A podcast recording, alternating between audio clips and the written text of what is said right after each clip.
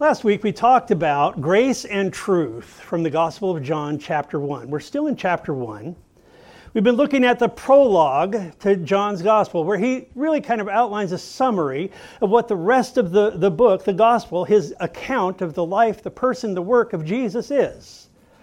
And so, as we've been going through, we have looked at a, a number of things. And, and again, last week finished off with looking at grace and truth. And we went we jumped ahead to John chapter 8 and looked at the woman caught in adultery and, and how Jesus truly dealt with her graciously, but also truthfully.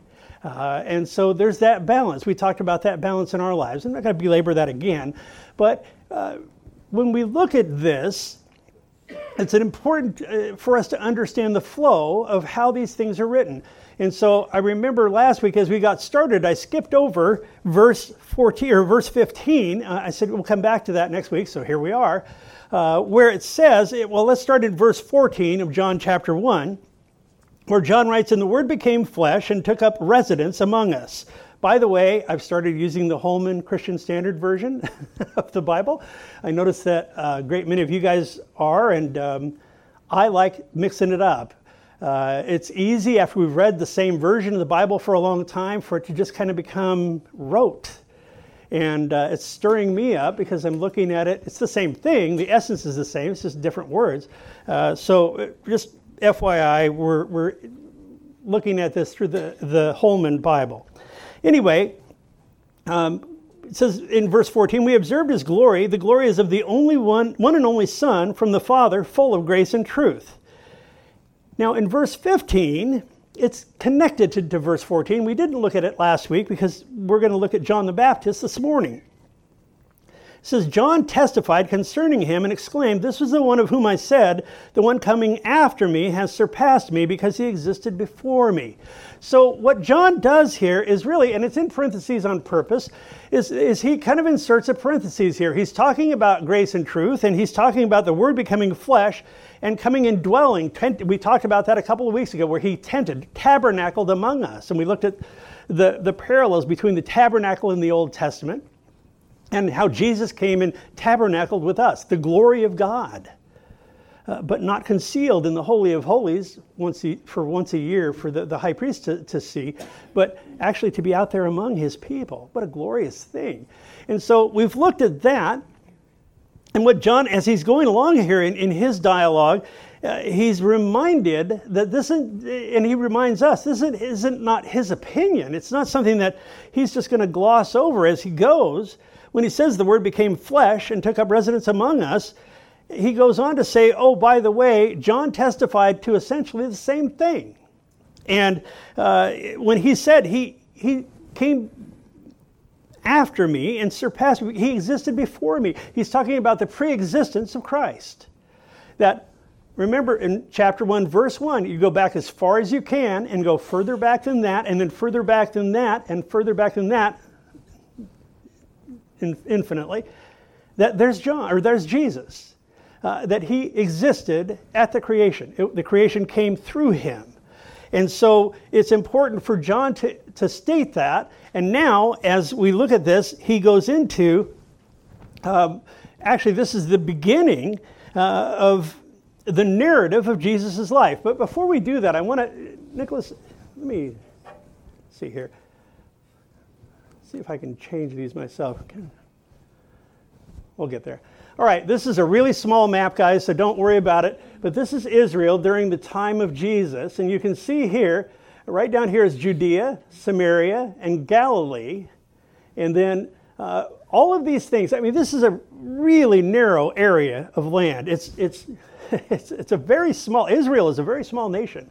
So going to the next one, zooming up, I just I want to give you guys a point of reference because it's it's if we don't actually connect this to where it happened, then it, it can tend to stay in the abstract in our minds. And these are real events, and so it needs to come out of the abstract and into the real.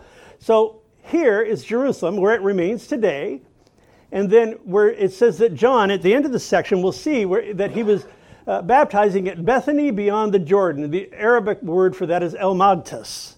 And that's right over here. Here's the Jordan River going from the, the Dead Sea all the way up to the Sea of Galilee. It's off of this map. We'll look at that next week or in a couple of weeks when we look at um, the wedding at Cana, which was in the northern part of the country. But right here is where Jesus comes to be baptized by John. He goes to the eastern side of the Jordan River in present day Jordan. Uh, and that's why it has an Arabic name, because Jordan's an Arab nation. So the thing that's significant about this, and, and there's some debate among scholars, but Remember back, if you, know your Old Testament, you know that when Israel wandered for 40 years in the wilderness, that they came into the land of Canaan through Joshua. And, and remember, of all the people that left Egypt, only those that were under 20 years old went in because of their disobedience at Kadesh Barnea, 14 day hike from Egypt, and they ended up spending 40 years. And so when they did finally come in, they came in right about here the same place, uh, the same region, there's a very good chance, and, and again, there's some debate about it, so I'm not going to try to nail it down, but very good chance that exactly the same place where Jesus was baptized and then he went in and began his public ministry. So, just as a point of reference, to show you that this is what it looks like today. Now, it wouldn't have looked like that back 2,000 years ago the Jordan River is drawn off of for agriculture and for other purposes, and, and people dump things into it. It's this far south of the Sea of Galilee, it's pretty polluted and it's real muddy and it's real slow. The river would have been a lot bigger and uh, the flow would have been a lot stronger. It would have had far less pollutants in it and it would have looked like this. It would have been a real vibrant looking river. So, and now when people get baptized in Israel, they go all the way up to just south of the Sea of Galilee because there's a lot fresher water. My wife and I had the privilege of, I was baptized by a pastor friend uh, when we went to Israel, and then I in turn was able to baptize my wife in the Jordan River. Uh, but it was north of this where the water was fresher. So, just again, as a point of reference, so you understand where we're at, um, when we look at these things, uh, Jesus is, there's going to be some interesting interaction here between John the Baptist and the religious leaders of the day. So, as we get into that, let's look at verse 19, and we're going to read through to verse 28. Now that, again, John's prologue, he's finished with that, with the introduction of his gospel, he's going to start going into the narrative here of the person and work of Jesus. Verse 19 Now, this is John's testimony when the Jews from Jerusalem sent priests and Levites to ask him, Who are you? And he didn't refuse to answer, but he declared, I'm not the Messiah. Well, what then? They asked him, Are you Elijah? I am not, he said. Are you the prophet? No, he answered. Well, who are you then? They asked. We need to give an answer to those who sent us. What can you tell us about yourself? And he said, I'm the voice of one crying out in the wilderness, Make straight the way of the Lord, just as Isaiah the prophet said. Now they had been sent from the Pharisees, and so they asked him, Why then do you baptize if you aren't the Messiah, or Elijah, or the prophet? I baptize with water, John answered them. Someone stands among you, but you don't know him. He is the one coming after me, whose sandal strap I am not worthy to untie. All of this happened in Bethany across the Jordan where John was baptizing. I love it. These guys come. Now, when it says the Jews, uh, that term is used over 70 times in the Gospel of John. And when it says the Jews, it's not just talking about these guys as far as their nationality or their religious orientation. What it's talking about is the opposition to Jesus. And, and as we see in John's gospel, as we see in the weeks and months ahead, whenever this term comes up, the Jews, it's not talking about the everyday guys, the Jews. It's talking about the religious leaders, the ones who would ultimately put him on the cross. So the Jews had sent uh, these guys from Jerusalem says that they sent priests and Levites, and they simply asked him, Who are you? What is John's response? He says, essentially, I'm not the Messiah. So what he does is he responds with telling him who he's not. And I like that. I, I like that because so often when people come and they want to know, you know, who are you? It's easy for us to go into this long deal about our lives, and there's nothing wrong with that. But he instantly points to Jesus. he instantly says, Let me tell you about who I'm not. I'm not the one you think I might be. I'm not the Messiah. And so when it says that they sent priests and Levites to him, uh, the, it's interesting. The priests were sons of Aaron, and they were also Levites. Uh, the way that it worked in the Old Testament law, if you go back to Leviticus, you see where what God did was He commissioned one of the tribes, the, the sons of Levi, to be the priests. But they were only the priests of the sons of Levi if they were sons of Aaron within the sons of Levi. So you could be a Levite and not be a priest, but if you were a Levite, you were of the priestly line. And so you were tasked with, they packed up and they handled the furniture in the tabernacle and in the temple. They helped the priests in all areas, even though they weren't centrally doing the work of the priests. Does that make sense? So on both, these guys are. Uh, they're of the priestly line, and some are priests, some are Levites, some of the, the and they weren't lower down; they were just had a different task. Both of them, though, would be very well versed in their interpretations, and I have to underline that, of the law of Moses. Because these guys had so. The Pharisees, it's interesting, they started out during the Maccabean revolt in that 400 years when God got quiet. After Malachi prophesied, God didn't say anything for 400 years until John the Baptist shows up. Well, during that time, the, this group called the Pharisees, they were a right on outpouring, a fresh work of God in Israel. But as what happens when man gets his hands in there and starts messing things up, they had so cooled off to the things of God and so codified the law that they had over 70 volumes of interpretations of God's law. And then they had interpretations of their interpretations of God's law. And some of those are still there today. I mean, when my wife and I were in Israel, you can't get on an ele- elevator. You have to find the Shabbat elevator if you want to be in Israel and go to your hotel because that thing automatically stops at every floor. And if you're on the 14th floor, forget it. Because you're not allowed to push a button. And, and they think somehow, again, I love in, in 2 Corinthians, Paul talks about a veil lying over the Jews' hearts because that veil is removed in Christ, but there remains a veil over the hearts of the Jewish people to this day, those who have not embraced Jesus as Messiah. And so they were looking for Messiah back then. They still are looking for Messiah now because they rejected God's provision for them in Jesus, the Messiah. The point is, they sent these learned guys to go and check John the Baptist out because they wanted to find out about him. They wanted to find out if he was either a heretic or a lunatic. Because here's this guy, he's out on the backside of the Jordan River. He's not in Jerusalem where everything important happens. I mean, that was the blue collar neighborhood, and he's out there with all the, or the white collar neighborhood, and he's out there with all the blue collar people, you know, all the common people.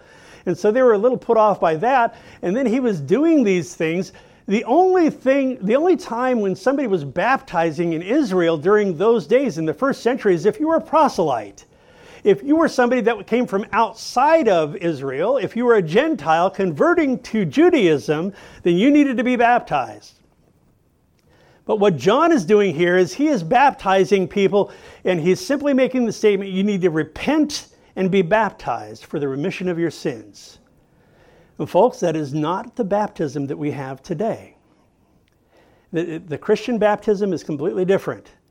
And, and I'll explain that as we go along. But here's John. He's doing this baptism of repentance for the remission of sins. Why? Because he was called to prepare a people for the coming Messiah. We are people on the other side of that. And so our baptism is different.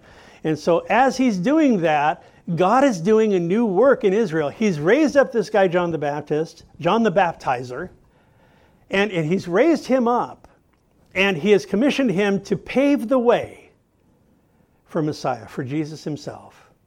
And he knows that he's on the scene. He says, There's one standing, standing among you that you don't even know, you don't recognize what's going on here.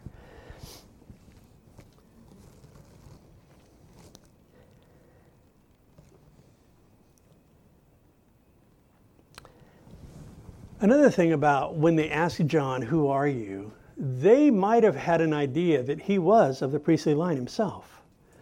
As I mentioned, uh, you know, Elizabeth, John's mother, it tells us in the Gospel of Luke, chapter 1, that she was from the sons of Aaron. So he would have definitely been of the priestly line on that side. On his father's side, remember Zacharias, he was in the temple, he was in the holy place, ministering in the temple.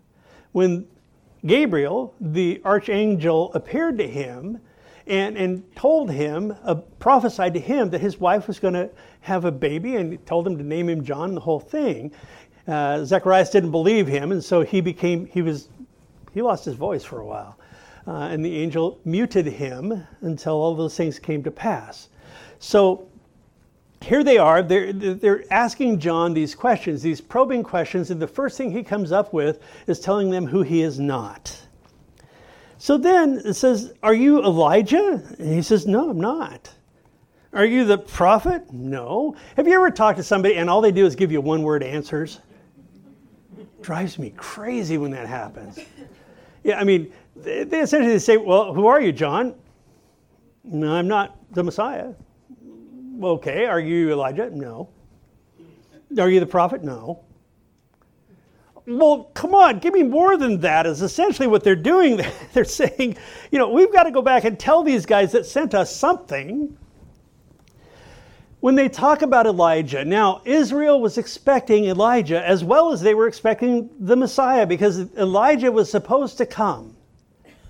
Um, there's a prophecy in Malachi. I'll read it to you. You don't have to turn there. It's Malachi 4, verses 5 and 6 for you note takers. He says, Behold, I'll send you Elijah the prophet before the coming of the great and dreadful day of the Lord, and he will turn the hearts of the fathers to the children, and the hearts of the children to their fathers, lest I come and strike the earth with a curse.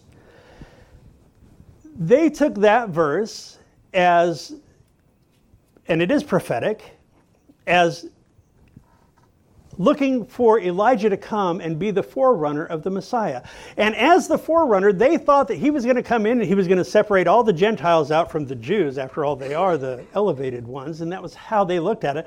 They had totally departed from the fact that their job was to be a light unto the nations, and that was what God called and set these people apart for. But they became spiritually arrogant and thought, you know, we're a cut above. We don't have, you know, we're just, they hadn't, they went in, they focused inward instead of outward. And again, folks, something that I have seen in the church, and, and I don't want to see it in our body here, is if we become so focused inward that we're of no use to God outwardly. We are to be a light unto the people around us. We're to be a light in our community. We're to be a light among other churches. I, I, you guys have heard me say before, we're plowing in the same field. I'm not in competition. We're not in competition with other churches in the community. I mean, unless they're, you know, weird doctrine churches like, you know, I grew up in the LDS church and all that. But I'm talking about Christian churches. I mean, we're to be a light. We're to let our light so shine before men, as Jesus said, to glorify our Father in heaven and, and, and by it to show people there's a better way to live. Not only that, but there's a better way to spend eternity than the alternative. You see. But these people have become focused inward. And something that I will I battle against and our flesh loves to do is to have what I call the, the white hat, black hat syndrome. I've got the white hat, those filthy people out there in the world have the black hats. Look at how awful they're acting. And you know, it's easy to spot people who don't belong to Jesus. And sometimes it's easy to spot people who do and aren't behaving well. And to start thinking and let spiritual pride creep into our lives, into our hearts, and start thinking that we're just a cut above. Guard your hearts, folks. Guard your hearts. Don't let that come into your, into your way of looking at things. Because if it's not for the grace of God on my life and on your life, we have all got black hats. Straight up. It's an area that's very subtle. We can begin to think. And you know, so often people say, I found out what that person did. And, and my response often has been, Can you expect anything more? From an unregenerate heart, from a heart that from the walking and we were dead in our trespasses and sins, as Paul says in Ephesians 2. Eh, eh, when we looked at the woman in adultery last week, can you expect anything more from somebody whose life has been sin? There's no consciousness of sin out there in the world. I mean, I, I love, and sometimes just by someone's language. I, have known people that when they got saved, their vocabulary shrank dramatically. but it's true. Ed, you were in the service, you know. but it's true. We can get into this hole, and it's spiritual pride. And so what John is not doing is saying, Yeah, I'm the greatest of the Old Testament prophets. You better listen to me. No, he doesn't go, don't go there. The other thing he doesn't do, and it's something that, again, we can slip into the other side of that coin, and we can start thinking, you know, I'm just never going to add up to anything. I just, I can't seem to get through the day without sinning, at least in my mind. I'm just, boy, I like Amazing Grace. Oh, it was a wretch like me, you know. And we can get into this whole negative, this this kind of bummer thing where we're just down on ourselves, just down. And I would submit to you, brothers and sisters, that's pride too. It's negative pride, but it's pride just the same because where is the focus? It's on self. It's on me. It's, it's on my inadequacies. It's on I just I'm just never going to measure up. I me me I I I me me I I me. You know that might as well be my vocabulary. Or it's I I me me I I me yeah you know look at me yeah I was sticking up here and it's pride. Whether it's veiled pride or it's blatant pride doesn't change the fact that my focus is not on him my sufficiency. My focus is upon me. And, and again, I, I just encourage you as the Spirit works in your heart and reveals those things, give it to Him. I was talking with uh, one of our boys this week, and, and I said, You know, Justin, it's just our flesh is so insidious. He said, I know, Dad. He's a, a Bible teacher, he's an elder in a church down in Northern California, and, and he's just he's a mature believer and all that. And he said, You know, it's just, I just struggle. I said, We all do. And, and he was, we were talking about this very thing. And he said, Yes, it's like, I, it's my goal is to just come to a point in my Christian experience, in, in my walk with the Lord, where I just don't have any account of myself at all. Not up, not down. A little ditty I heard many years ago, and, and it's this it's avoid the inflation that comes from adulation Adulation means undue praise. Oh, you're so wonderful. And avoid the deflation that comes from flagellation. Flagellum is, you know, is what they use to whip people. But again, as, as we battle this old nature, this sin nature that still rears up inside of us, those of us that are that are constrained, controlled by the Holy Spirit, we battle. There, and the Bible says there's this battle that goes on in our hearts. And, and, and so avoid what happens when you start thinking you're all that and more, but also avoid thinking that you're just really kind of a worm. I love what one guy, he said, Jesus didn't die for no junk. And, and my son said, yeah, I just, I just want to come to where I just don't have any account of myself at all. I just, I just want to be who he sees me as. And I thought, praise the Lord. I love hearing that from one of your kids. so John doesn't go to either one of these when he's being examined by these uh, priests and Levites.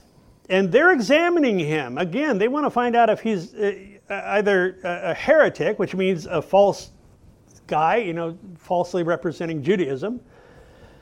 And in their minds, he was, or a lunatic in the first century and in ancient cultures, they truly believed, and this is where the word lunatic came from, that if somebody spent too much time out in the moonlight, literally, that they were smitten by the moon, that it messed up their brains, and they became a lunatic. And that's truly where it came from. And they want to find out has this guy been out getting too much moon- moonlight? He's saying some pretty radical things. He eats grasshoppers and honey, that's his diet.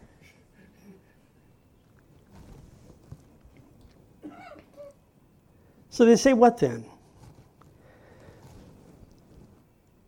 Jesus had this to say about John the Baptist, his cousin, six months older than him, but infinitely younger. He says, I assure you, among those, this is in Matthew chapter 11, verses 11 through 15. He says, I assure you, among those born of women, no one greater than John the Baptist has appeared. But the least in the kingdom of heaven is greater than he. How come? Because John didn't live to see the things that his contemporaries did. His life was cut very short. He appears for just a moment, and then he's gone. He appears just long enough to prepare a people to receive Messiah, and then he's gone, taken out of the way, and then executed by Herod. But he says from the, in verse 12 of Matthew 11, he says, From the days of John the Baptist until now, the kingdom of heaven has been suffering violence, and the violent have been seizing it by force. He knew what had happened or was had, had taken place with John. Um, from and he says, For all the prophets in the law prophesied until John. He says, If you're willing to accept it, he is the Elijah who is to come. Anyone who has ears to hear, let him hear. So we have John saying, I'm not Elijah. And we have Jesus saying, He is Elijah. How do you reconcile that? You know, I love, again, there are times where people say, Well, you know, I don't get all of this. It's like, well, keep coming because you can't get the full counsel of God in one Sunday. You just can't. And that's one of the things when we teach verse by verse, when we teach verse by verse, line upon line, chapter by chapter, book by book, through God's Word, we're letting it speak to us. And as we go along, we find that apparent difficulties get resolved. And so I'm giving you a shortcut this morning. Not, you don't have to wait until we study Luke.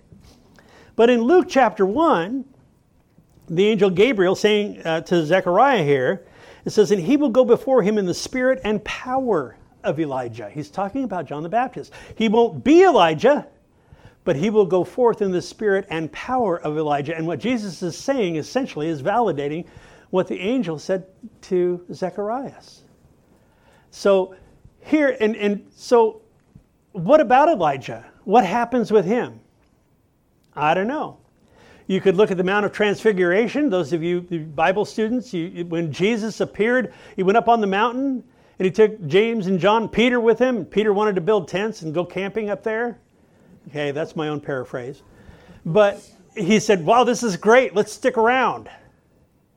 Because he saw Jesus in his glory. And who appeared to Jesus? Moses and Elijah representative of the entire Old Covenant, the law and the prophets. And when you see a reference in your Bible in the New Testament to the law and the prophets, it's talking about the Old Testament, the Old Covenant. Talked about that before. Covenant, contract, agreement. It's, it's God's covenant with us, not us with Him. You know, we don't get to we don't get to edit. it's His deal. And so in the Old Covenant, the law and the prophets. So was that Elijah's appearing then? I don't know. I mean, I believe that he's yet to come. If you look in Revelation chapter 11, you see two witnesses. Is one of them Elijah? My personal opinion? Not going to tell you. No. My personal opinion is yeah. Uh, but it doesn't say, it just talks about the two witnesses. So that's up for grabs. But essentially, to get back on track here, these guys are saying, Are you Elijah? And John says, No, I'm not Elijah. And they said, You know, or are you the prophet? And the, the prophet was a guy in Deuteronomy chapter 18. It says, The Lord God will raise up for you a prophet like me from among your own brothers. You must listen to him. He goes on to, to outline in Deuteronomy 18, and it's a good one for us to know the test of a prophet. If every word that he says doesn't come true, you're under no obligation to listen to him. I have heard people say, oh, I'm the prophet for this area. And it's like, wow, uh, what do you got to say? usually I find out they're not. but and, and, it's important to know that. But in Deuteronomy 18, he does say that there will come a prophet. And these people were looking for Elijah, they were looking for the prophet, they were looking for Messiah. And John in all three says, No, it's not me. Well, then they say, well, who are you then? they said in verse 22 they said we need to give an answer to those who sent us what can you tell us about yourself and he said i'm the voice of one crying out in the wilderness make straight the way of the lord just as isaiah the prophet said. And here he quotes isaiah chapter 40 he's saying you know there is a fulfillment to be had here not with messiah not with elijah not with the prophet. But he was essentially stating he is the fulfillment of what was prophesied in Isaiah 40. And interesting here, he's, he quotes this. He says, Make straight the way of the Lord, just as Isaiah the prophet said. Now, I don't have it capitalized there, but it should be because it, the word Lord, L O R D, should be all caps. When you see Lord in all caps in the Bible, that means Jehovah or Yahweh. I, I, like Yahweh, Yahweh better. It's, it's a tetragrammaton. There are no vowels in it. It's YHWH or YHVH. Take your pick. But it was the sacred covenant name of God from Exodus chapter 3. And so when you see Lord in there, it was because the Jews felt that it was such a sacred name that they couldn't say it. And when John the Baptist says, Make a straight way for the Lord, as he's ushering in Jesus, he didn't have any trouble recognizing Jesus as God. We've been talking about that. Through him, everything was made that's been made. That he came fully man, fully God. And John knew that. And he's saying, Yeah, I'm the one, I'm just a voice. Interesting, the Greek word for the word voice, I thought it was interesting. This is as a side note. That and you know, a couple of bucks, well, a dollar at McDonald's, you can get a cup of coffee. But I know, Ed and I, that's the talk we had we were we were impressed. You can you can still get a cup of coffee for a dollar, and this isn't a McDonald's ad, but I lost my train of thought. Uh, the word voice here is the word phone in Greek. This is like we use for telephone. And telephone means to transmit my voice, to broadcast my voice. So that's how we came up with that word. And I thought, well, that's interesting.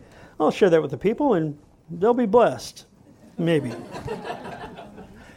Doesn't have a thing to do with our study, but uh, I like checking out the original language. It's, it's good. I, and I know when Mark was here, uh, Mark Knutson, uh, the transitional pastor, that he was uh, getting you guys to dig in, and I thought that was great because there are some real nuggets, some pearls if we look uh, often, if we get a good concordance. And you don't have to be a Greek scholar or a Hebrew scholar, but there's some really good stuff in checking out the original languages.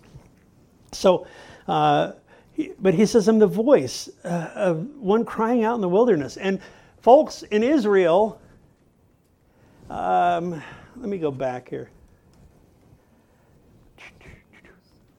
All right, right here. All right, let's go back to the map right here. All right, here's the Mediterranean Sea, okay? So the west coast of Israel is at the eastern edge of the Mediterranean Sea. And this is all coastal lowlands. You see it's kind of flat? You can't see the mountain configuration real well on this map, but it starts getting hilly in here and it goes all the way to mountains. And Jerusalem is at the crest of the mountains and that goes all the way up the country and all the way down. So Jerusalem is this beautiful city that is just up from the coastal lowlands. I mean, you look out here, there's Joppa, that's modern day Tel Aviv. And there's some stuff in the book of Acts about that uh, with Cornelius and all. But um, so here's Jerusalem here. And uh, now where Jesus is, is over here. What happens from here, it's just like in Eastern Oregon. You get to the top of the Cascades and it's gorgeous. And you get a few miles past the top of the Cascades and it's, if you like the desert, it's gorgeous.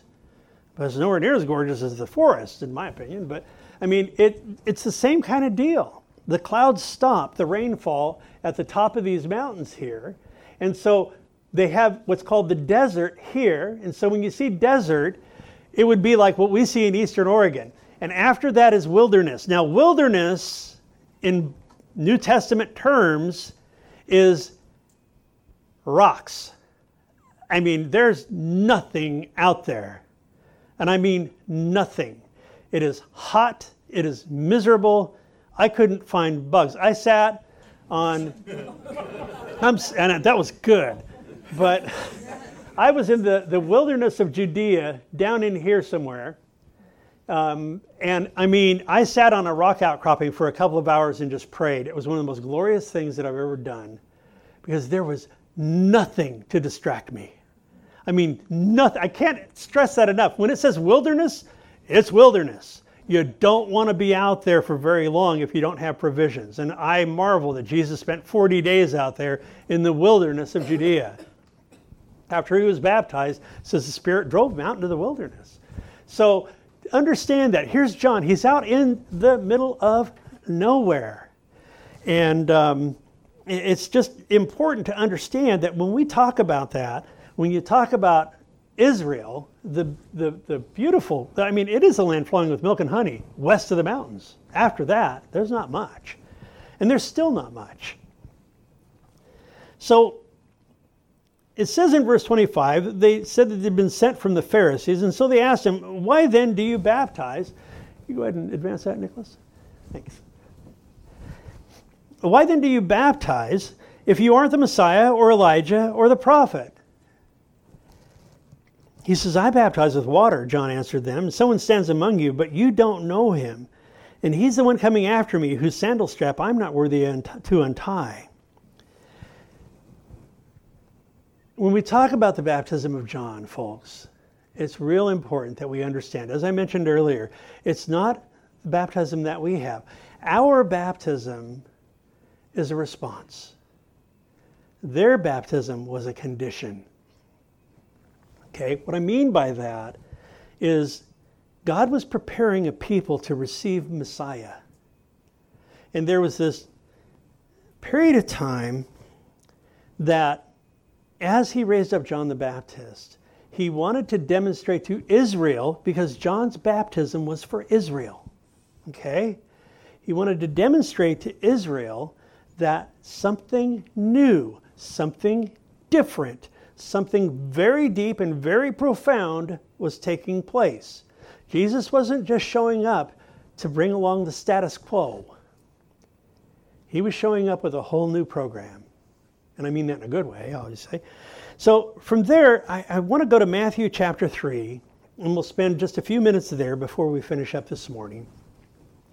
And I want to look at some things. Matthew 3, verses 7 through 15. Now, this is John the Baptist narrative in the Gospel of Matthew. And we see here that, that John evidently had more than one conversation with these guys because here he's talking to priests and Levites. And in Matthew, he's talking to the Pharisees themselves. Okay? These do mesh together uh, very well I'm not going to spend a lot of time meshing them together here because there are some points I want to get to and we don't have a lot of time. It says in verse 7 of Matthew 3 that when he saw many of the Pharisees and Sadducees coming to the place of his baptism, he said to them, Brood of vipers. That's a nice how do you do. I've never shown up and had anybody say that to me, and I praise God for that. Who warned you to flee from the coming wrath? Okay, these are the religious leaders. If you notice something in the Gospels, folks, Jesus, when he pokes people in the chest, it's not sinners, it's not harlots, it says he dines with them. He doesn't endorse their life, but he, he receives sinners gladly, it says. It was the guys that thought they were there. They thought they were there. Through their tangled webs of obedience, they thought that they were making righteousness. That's why in Matthew chapter um, 5, I think, in the Sermon on the Mount, he says, Your righteousness has to exceed that of the scribes and the Pharisees, or you will in no way see the kingdom of heaven. In other words, you can't manufacture it, it has to be given to you. That's part of the wonder of the work of the cross. We are immersed in the righteousness of Jesus, justified. The book of Romans is great. It goes into such detail on what our justification means. And so these guys, they come up to John the Baptist and he sees right through them. He sees their religious hucksterism, if you will. And he says, You brood of vipers, who warned you to flee from the wrath to come? He says, Therefore, in verse 8, produce fruit consistent with repentance. And don't presume to say to yourselves, We have Abraham as our father, for I tell you that God is able to raise up children for Abraham from these stones. What these guys relied on was their national heritage. I'm a Jew. I'm not only a Jew, as Paul says in Philippians 3, where he's denouncing all of that stuff. I'm, I'm sort of a Jew of Jews. I'm a Hebrew of Hebrews. And, you know, Paul, he was of the tribe of Benjamin, a Hebrew of Hebrews. He had the equivalent of a double PhD as far as education goes, taught by Gamaliel himself, and on and on. And what is Paul's attitude towards that? I count it all as dung. That's the Bible word. I, I count it as rubbish that I may know Jesus and, and to have a personal relationship with Him because it wasn't by heritage. It was going to become personal, intimately personal, one person at a time. One person at a time had to show up for this baptism of John's. It wasn't something he said, You're all ready for the Messiah. No. Why? Because it required now not membership in a club, not membership in Judaism, but it required a choice. It required a choice. That had never happened with these people. Yeah, they had to choose if they were going to, uh, you know, go along with the Levitical sacrificial system and all that stuff. Yeah, of course. And there were faithful Jews. But God is doing something different. I mentioned He's doing something different with John. And what He's doing with John is He's saying it is becoming individual now. It's not a group, it's a group of individuals that we will become my body, the body of Christ. We are a group. We're a group of individuals. And that's way different than anything God had done with these people before. And so he says you brood of vipers, you think that you're in because you can name Abraham? That's what he's saying. He says, Yeah, we have Abraham for our father. You know, kind of, yeah, look at me. Yeah, I'm a child of Abraham. And essentially, he's saying, So what? Do you have Jesus? Is what we would look at now. He's stating, stating that salvation is not going to be through Abraham or heritage or lineage or the law or any other thing. It's going to be through Messiah, who's about to show up. He says in verse 10 Even now the axe is ready to strike the root of the trees. Therefore, every tree that doesn't produce good fruit will be cut down and thrown into the fire. He's basically saying, Israel, you are ripe for judgment and the axe has been laid, laid at the root of the tree. God is ready to judge because you have so missed it.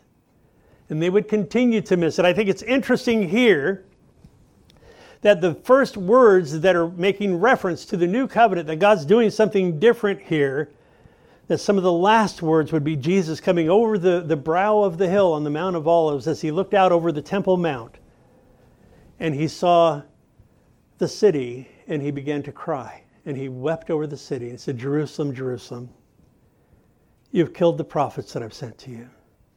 How I would long to have gathered you as a, chick, a hen gathers uh, uh, her chicks under her wings, but you were not willing. And because of this, because you've missed the day of your visitation, and this is the beginning of that day, not one stone of you will be left upon another. As he prophesies against the city, and in 70 AD, the Roman legions under Titus, after a four year siege, would decimate the city. This is the beginning of that. And judgment did come. The axe did go against the root of the tree. Verse 11, he says, I baptize you with water for repentance, but the one who is coming after me is more powerful than I and I'm not worthy to remove his sandals. Same thing he says in John. He himself will baptize you with the Holy Spirit and fire. Reference there, the day of Pentecost. Yeah, there's a water baptism that's available to every believer. But there's also a baptism of the Spirit. We'll get into that more further in the Gospel of John when John lays out the ministry of the Holy Spirit and why it's expedient that he had to leave physically so that he could come and indwell us with the very presence of Jesus, the very life of Jesus inside of us, and no longer bound by time and space, so that he could work his will through us and that we would be his representation on planet Earth, which we are. Where is scrapping with each other? Where is trivial things? Where is trying to compete for goofy stuff? These are weighty important issues. And they're as relevant today as they were then. In verse 12, he says, His winnowing shovel is in his hand. Again, a reference to judgment. And he'll clear his threshing floor and gather his wheat into the barn, but the chaff he will burn up with fire that never goes out. It's unquenchable. Verse 13 Then Jesus came from Galilee to John at the Jordan to be baptized by him. But John tried to stop him, saying, I need to be baptized by you, and yet you come to me? And John answered, or Jesus answered him and said, Allow it for now, because this way uh, is for us to fulfill all righteousness. And then he allowed him to be baptized essentially to fill all righteousness, fulfill all righteousness is the same thing I was talking about a minute ago. Jesus could look down and know that we can't produce our own. We are utterly at His mercy, and we are utterly at the effect of His grace. We can't. Don't try. Enjoy your walk with the Lord. Enjoy the fact that He is the one who sanctifies, He is the one who justifies, He is the one who cleanses, and who He not only cleanses us and brings us up to here, but He justifies us and brings us way above the line so that we can live a lousy life? No. So we can live a life of abundance, of fruitfulness, of love, joy, and peace in the Holy Spirit. That's His will. So for you and I, it's not repent and be baptized, it's repent and believe. Because repentance is part of it.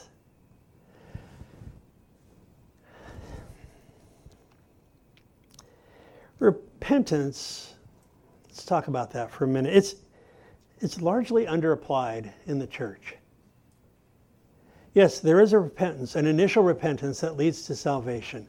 And that's what he says. You need to repent of your sins and to believe, to, to simply trust that Jesus died for those sins. And he not only died for those sins, he rose from the dead to give you life.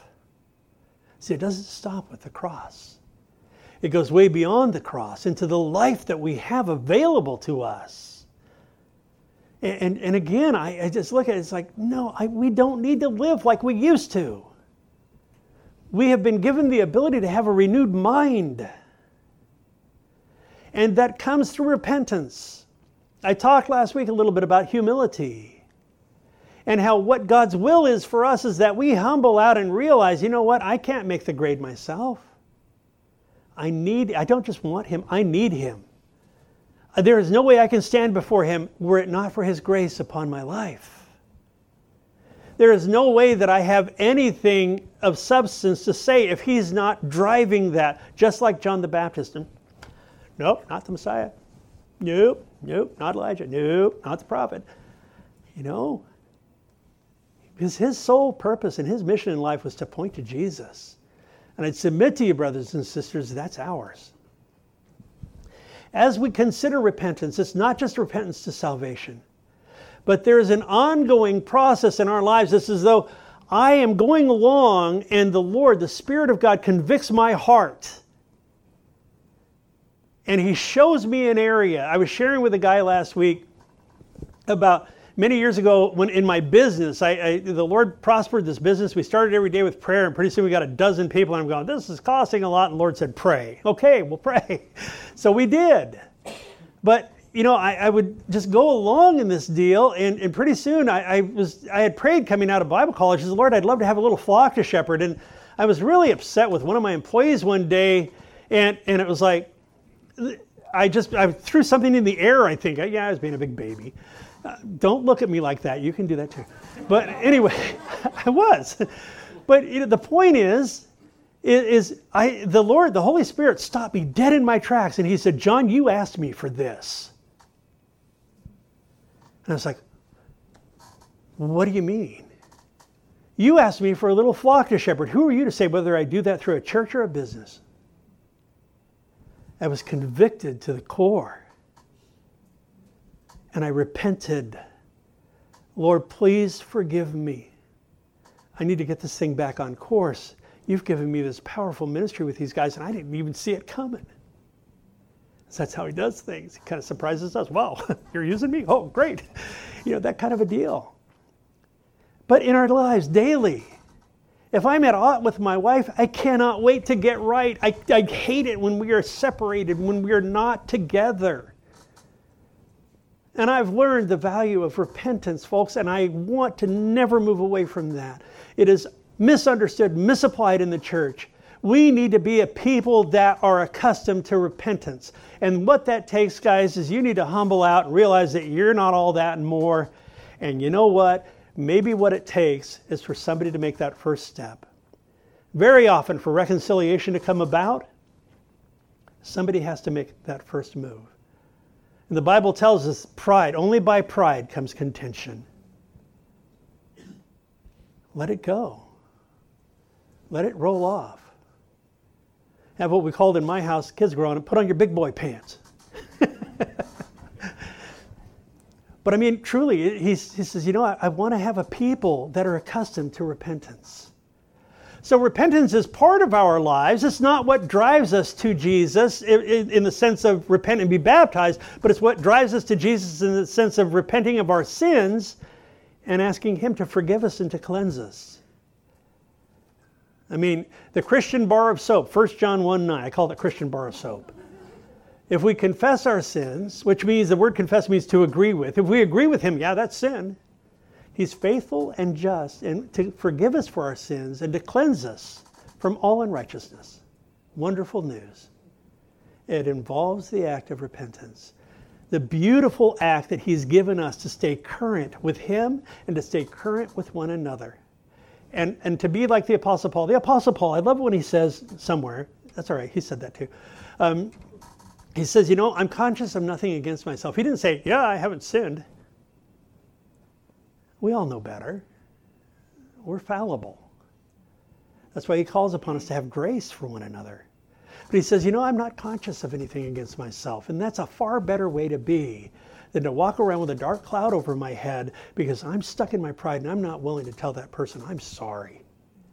I've been acting unbecomingly. I've been holding a grudge. I've been, what, fill in the blank.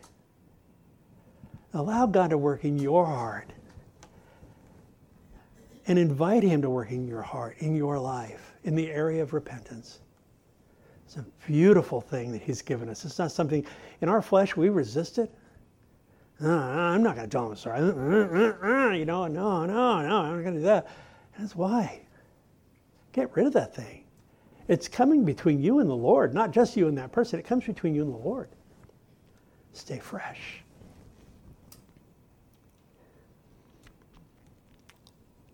I'm going to stop there. I think we're about done. Anyway, I just encourage you guys uh, as we consider John the Baptist and the unique ministry that God gave him, uh, inviting Israel to a baptism of repentance for the remission of sins so that they would be able to see Messiah when he showed up. And the, the baptism that God gives us, not just the water baptism, but the baptism of the Holy Spirit. There are three things. I'll just give you this. It's kind of a preview for way on further in the Gospel of John. Three aspects of the ministry of the Holy Spirit that God does in our lives. There's a with. That's when I'm conscious of my need for Christ. And there's this with. There's this nagging thing. I need to get my life right with God. That's the with. Jesus told his disciples, He says, He's with you, but He will be in you. And then when He breathed on them, remember in the upper room, we'll get to that, that He comes and he takes up residence. At the moment of my salvation, he comes and he takes up residence in my heart and begins to change me from the inside out. That's the in. The upon happened on the day of Pentecost for these guys, the tongues of fire over their heads and speaking in languages that they didn't that they actually understood, but foreign languages and of men and of angels, as we're told. But the upon is when the Lord commissions us because the upon comes for service. It doesn't come for a, a circus sideshow. As much as some people want to do that, uh, there's a lot of abuses out there. But the Lord never gives gifts and visions in a vacuum. He gives them for service. And then He equips us through a coming upon, through a fresh baptism of the Holy Spirit. You can have more than one. You want to talk to me more, more about that, you're welcome to. I mean, I can't go into it now, but just want to encourage you. Uh, let repentance be an earmark of your life because it's something that keeps us bound together. Relationships don't fail if repentance is in place. Churches move forward in, in dramatic ways when we're humble enough to say, you know what, I didn't get it right. Please forgive me, I'm sorry. And there's a true godly contrition that goes with it. Let's pray.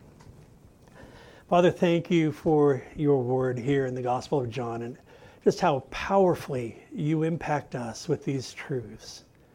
And Lord, I pray for each one here, uh, for those that perhaps may not know you, that this would be the day of their salvation, that they would repent and believe in the power of the cross, the power to forgive, the power to cleanse, the power to cause us to stand up straight, and to live a life that we never knew was possible. I pray, Lord, if there's anyone here in that place, that they would do business with you right now, to not wait another minute. If that's you, come and talk to me or one of the elders after the service. We'd love to pray with you. For the rest of us, Father, if perhaps uh, your Holy Spirit has put his hand on an area of our lives where we need to do business with you, let us not walk out of here without doing that business with you. Lord, grant us a spirit of repentance. Grant us those humble and contrite hearts in those areas where we need to perhaps get straight with others, perhaps get straight with you. We love the fact that you've given us this privilege of being able to stay current and not pack things around. And we love you. We praise you for this morning. We praise you for all you're doing in our lives. We ask, Lord, we invite you to continue that work, and we know you're faithful to complete it. In Jesus' name we pray. Amen.